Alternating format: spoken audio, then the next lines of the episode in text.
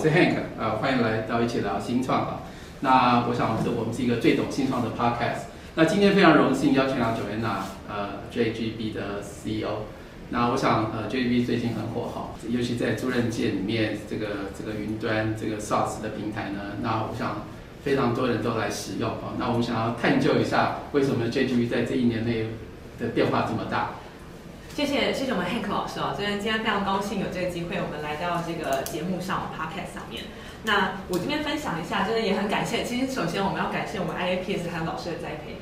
对，因为我们最早呢就是加入 IAPS 的加速器，然后才有今天，哎，有这个机会成长到走到今天这个一个小小的一个小成绩，我们还在努力的往前迈进哦。好，那这里头当中，其实最主要是我们看到的是台湾正好不动产租赁产业正好在转型。哦，那就是所谓朝向整个产业的制度，包含政府的政策跟法规，都在帮助这个产业要能够做专业化跟产业化的发展。那过往的法规对这部分的琢磨，流年法规都是少的。那我们发现这个趋势之后，哎，就发现这个产业正好需要数位化的工具，而我们在做的就是所谓的一站式的租房管理系统，而主要在用的业者跟主要的客户族群就是中介公司。包租代管公司，甚至有些是建设公司，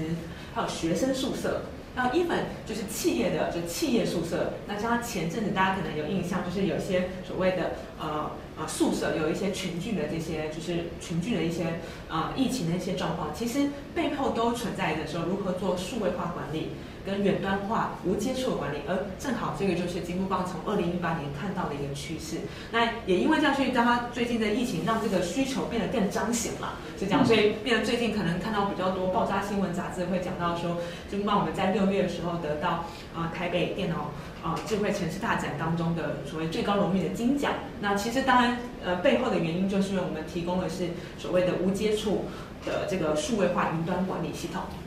那这个是对那个中介业者真正的一个看来都很好啊，就是说大家都会谈这些数业转型，是。那政府也在推很多相关的一个的一个的的 program，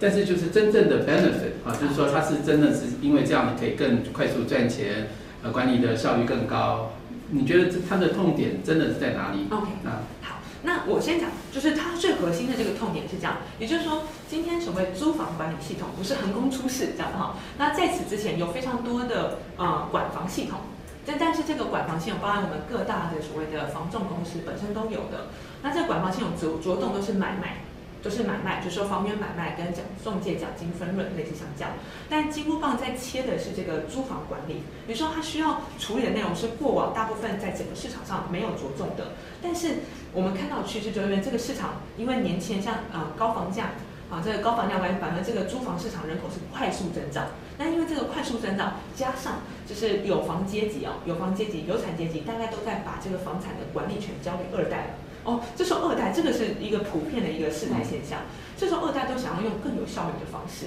那这这两个促成了整个这个产业这样的一个高度需求，而我们在做是让它做效率，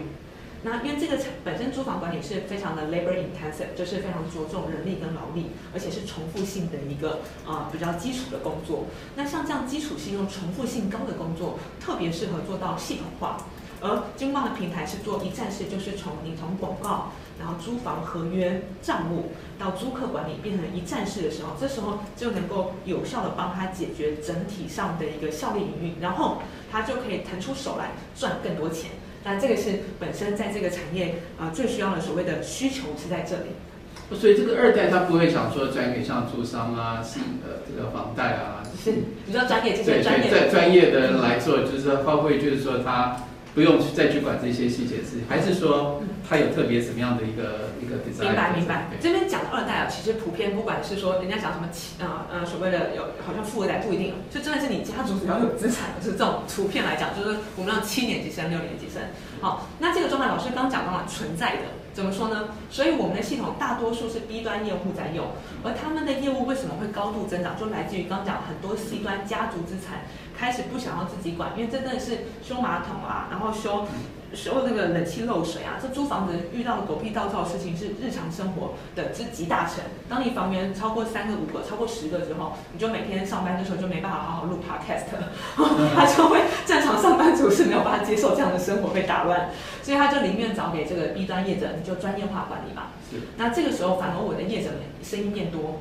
那生意变多就需要像我们这样更有力的武器，让他们去做生意。对，这点我倒是，就像像你刚才说这么多的 detail，那会不会是很区域性的东西？比如说你其实 JGB 金箍棒事实上开始走国际化，对，那会不会产生问题？那你怎如何解决这个问题？好，这个其实我们在一开始的时候有评估过。我拿一个最典型的一个案例来讲，租房这件事情，其实不管你走到哪一个城市，好，它它基本上在谈的就是租金、租期跟押金，或是提前违约金，它有一点就是国际通用之语言。那反而，但是如果你做买卖，假如说你这个平台想做什么优化买卖这流程，让它更有效，哦，不好意思，你买卖这件事情非常在地化，而且要非常在地的法规跟法制化，好，所以说如果你要做买卖被通用性，你想要在台湾找一个 open door 不容易，法规本身本身产业的底层是不一样的。但是租房这件事情，它比较 universal，它的 liability 比较 light，比较轻一点。所以说，我先回答老师，这个本身的这个国际化还有国际化之根本成就之条件。那当然有一些区域在地化的差异，但是在我们目前包含金棒本身的客户，包含在胡志明市、菲律宾跟马尼拉这边，哎，其实我们已经证我们的经验啊。刚刚也因为九娜自己本身都在做跨国不动产交易。在成立金棒之前，已经抓到所谓的公约数，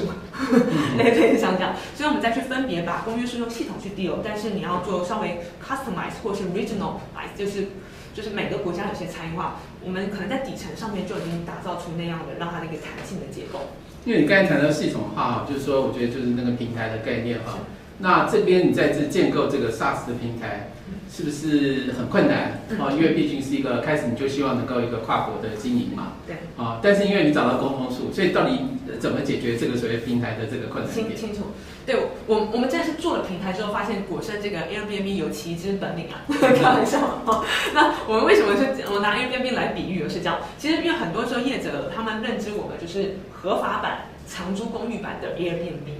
哦，那所以像这样的话，呃，它它其实它能够做到合法版跟常驻公版其实是不容易，因为我们其实在做法规，包含电子签章、线上签约，这个也是正好跟我们 IIPS 下面的另外一间新创公司的一个合作整合。他们本身过往在做的是医疗产业，但跟金豹合作的时候，反而把这个电子签章的这一套技术，而且在国际上有许多专利的这个技术，哎，应用到房地产上面了。好，那这个是我们很开心的一个面向。那我回到老师这边的核心问题，就是说。在平台上，我们在做的时候，发现其实一件事情，做跨国的平台，真实它需要的跟做单一国家的，它需要的一个技术上的一个差异哦，基本上我们可以说不是等比级数，而是啊次方之级数。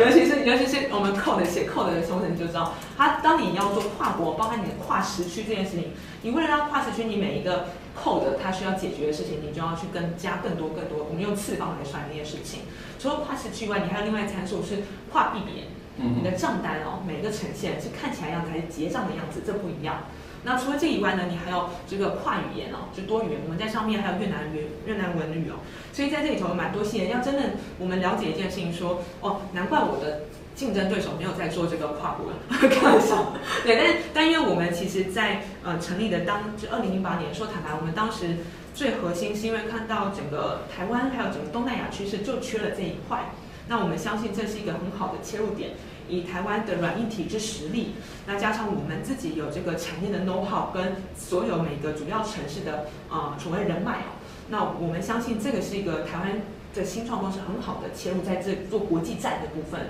是一个很好的切入点。那当然也因为这样，我们一开始老师可能也知道，就光一开始做系统的时间是比较长的。嗯那那我也坦白说，真的就是因为我们呃能够要跟平其他平台去匹配的时候，目前在全台湾没有任何一家能够做到我们的跨国、跨语言跟跨币别。那也因为这样，让我们赢得了菲律宾的客户。因为什么？他需要的不仅仅只是我们的客户族群，他需要的不仅仅只是我菲律宾的同事要用。他要那个系统，同时菲律宾当地同事能用，台湾同事还要能用，而他的客户来自香港、台湾的，跟中国的还得能用。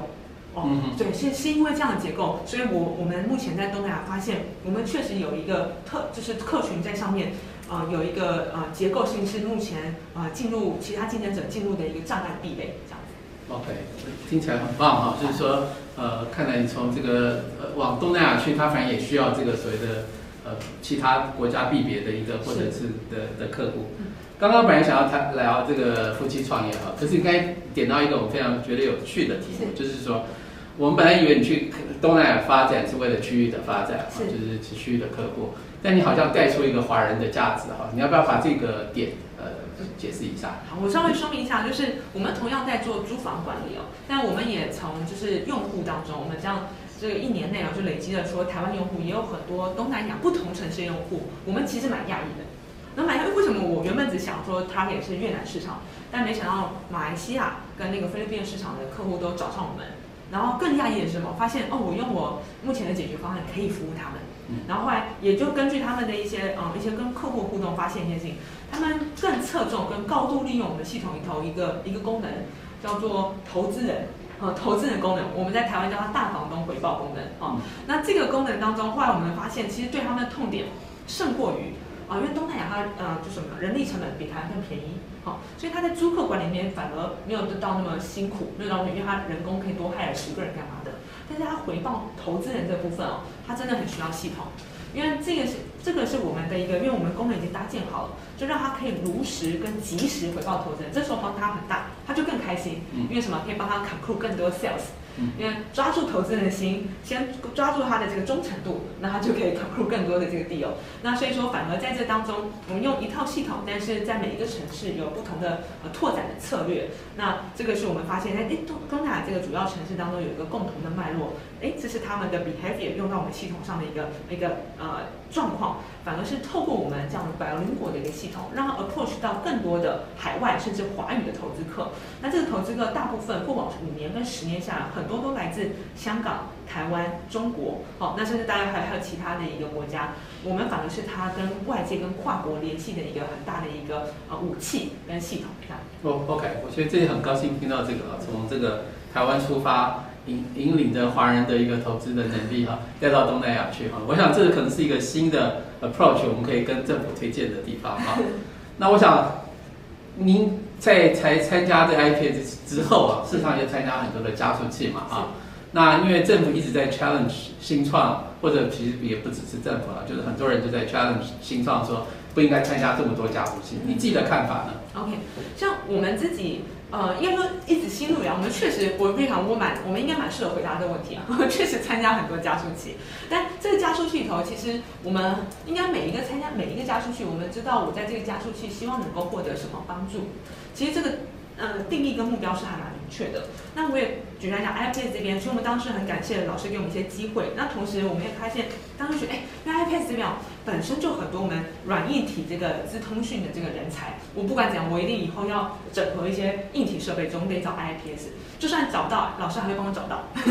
对，这样讲。所以我们会极致利用这个 IPS 的平台，好。那当然，另外呢，就是像 TTA 这边好了，我举个例，TTA 这边的话，他们反而是就是怎么样，国际会展这边哦，他们办的就是国内外接洽很多，哎，就是其实是说每一个加速器它都有一个核心资源。那身为新创公司，我们其实时间都有限，那我们自己在选择加速器的时候，其实本身一开始在选，我相信每个创办人跟我们立场很一样，我们就会思考这个加速器到底对我们的 benefit 是什么，有 benefit 你就努力去争取。然后在这当中尽可能的彼此共用，就是极致化这个资源，资源让这个资源发挥最大的效益。那我相信数量多少不是不是核心，那而是说，嗯，也许在政政府的立场上来讲，是反而是如果有多一点的这些新创公司，他们其实更需要的是基础的公司内的营运，还有法制跟国际市场，尤其贸易这些相关的这种基础那个，如果能更有一些 general 的一些训练平台或资讯窗口的话。那那个是我觉得是共用跟通用的。那至于说每个加速器的特色，则是创办人可以自己自己去抉择哪一个更适合他的新创的呃生意吧，应该这样。OK，所以你基本上是同意不同的加速器其实有不同的价值。没错没错那由，创业家自己来去选择好的一个加速器，在那个时段没错，来做一个加速。OK，我想这个，我觉得这个这个也是现在我比较同意的方式啦，因为大家都会觉得说，呃，我参加很多的不同加速器，是因为就是好像赖在那儿死不了，啊，但但是我觉得这些这个概念其实不对，因为好的一个创业家，他其实会善用资源。但我看每个家族逐渐形成是他自己的一个特色。是是。好，我想这个议题我们讨结束嘛，好，我们再谈谈这个夫妻的部分啊。因为我觉得夫妻创业，我觉得有了像国家兄弟啊，他们这个整个夫妻就算是比较有名成功的哈。那我们也期待有更多的这个不容易啊，呃，但是怎么形成？就是说你们这个，我想你跟跟这个抖汉这个这个合作是非常好的哈。但是这样的一个行程，你是是因为怎么样呃有这样的一个一个创业的一个这个想法，然后又这样所所谓的合作五件啊，那要不要分享一下？好，这边分享到就是，最近夫妻创业绝对不是我们原本想象的，大家千万不要轻易踏进来。开玩笑，就是当然这个前提是啦，我先讲一下，我相信这个不是一个必然跟一个 pattern 不进来。但是一个机缘跟机遇吧，我相信每个人都有这个不同的一个缘分。那核心就是说，因为我们在创业之前，可能本身就已经是以前公司的同事，所以在这个产业的脉络上，可能有一些共同的一些基础认识。然后同时呢，诶，各自看到了一个产业的缺口。那因为我本身是做国际市场嘛，我就觉得这个都就是讲，因为我就是要做个租房管理，因为我觉得烦死了，每次帮人家买那么多房都没人管。然后呢，赌汉这边呢，他长期耕耘国内的这个商用跟住宅豪宅市场，他也发现这件事情。所以我们从不同的切角去看的时候，都发现有个共同的需求，它长得是一样，只是一模一样东西，但你要对应国际跟对应国内市场。那所以说，我想这个是我们对于呃 vision 跟 mission 这件事情是有个共识。那也因为这样的共识，我们其实先创业，后来才结婚诶。对对对所以所以大概是有这样的一个共识之下，然后我们有这样的一个机会讲。那当然就是因为我们讲到说夫妻状真的是有有干有苦，必须要说苦的比较多了，吵架都可以晚上还可以继续吵，对对对，还可以把它吵不完就继续吵，那一想讲哈。所以说呃，我相信这边这边呃，不管是哪一个创业家啦。基本上，呃，能是否是夫妻，我觉得不是个必然。但是创业的过程当中需要 overcome 的一些问题，反而是不管是什么样角色都都存在这样。但夫妻的关系是让你们更容易解决问题呢，还是其实是把问题弄争争得更清楚之后，看谁听了谁的话？哦，这个里头应该我跟赌会都有个共识啊，就是说我们其实，在结婚的时候就有共识，我们知道结婚本身是一个修炼，婚姻是一个修炼。那这个修炼呢，其实。呃，在各个面向当中都不会是对跟错，当然难难免不了，我们会一起会那个争，就是觉得哪样怎么做是对，怎么样是怎么。那但最终的话，其实我们也感受到，其实两个人的对应，对公司的文化，就是沟通上面啊，都就是都是要去做自我优化的。因为没有没有说什么样是 always 对，那当然我跟赌汉这边其实我们自己知道自己个性的优点跟各自的优点跟缺点，所以说会彼此说，那这个部分就你啊，你这这个你特别擅长，那有些东西就是就我他也知道我这个特别擅长，那可能是这个面向彼此可以互相搭配的更更清晰一点，这个可能是呃这个是好处吧。我我想这边我可以认证了哈，就是说 Joanna 跟董汉就是反正你跟他说什么 next next time 就 solve the problem 啊，所以我想。当时其实大家在看说，其实就很很很想要看出谁是适合被投资的一个创业家哈。我想 Joanna，跟董汉这边就是非常 outstanding，大家觉得这是一个非常好的一个 leader 啊。那我我我像上次我参加他们的活动也是，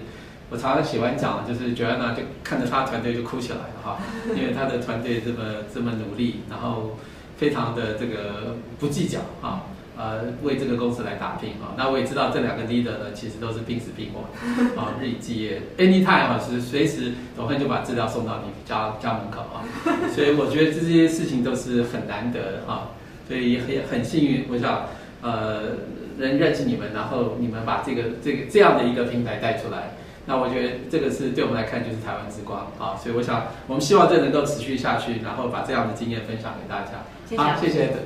Joanna。好，谢谢老师，谢谢 iPS。我们也希望 iPS 这个平台，其实因为我们自己被 benefit 很多，然后也被就是真的是很多养分，然后所以我很期待说能够透过今天的节目，也让其他的新创团队知道我，真的有很多不错的这个就是加速器。好，其实要知道什么是对你自己事业这有所取舍是创业家自己的事情，但是一旦你加入这个加速器的时候，请你极致利用这个加速器。好，我们 老师会极致帮，极致会帮助你的，好吗？谢谢大家。OK，好，谢谢。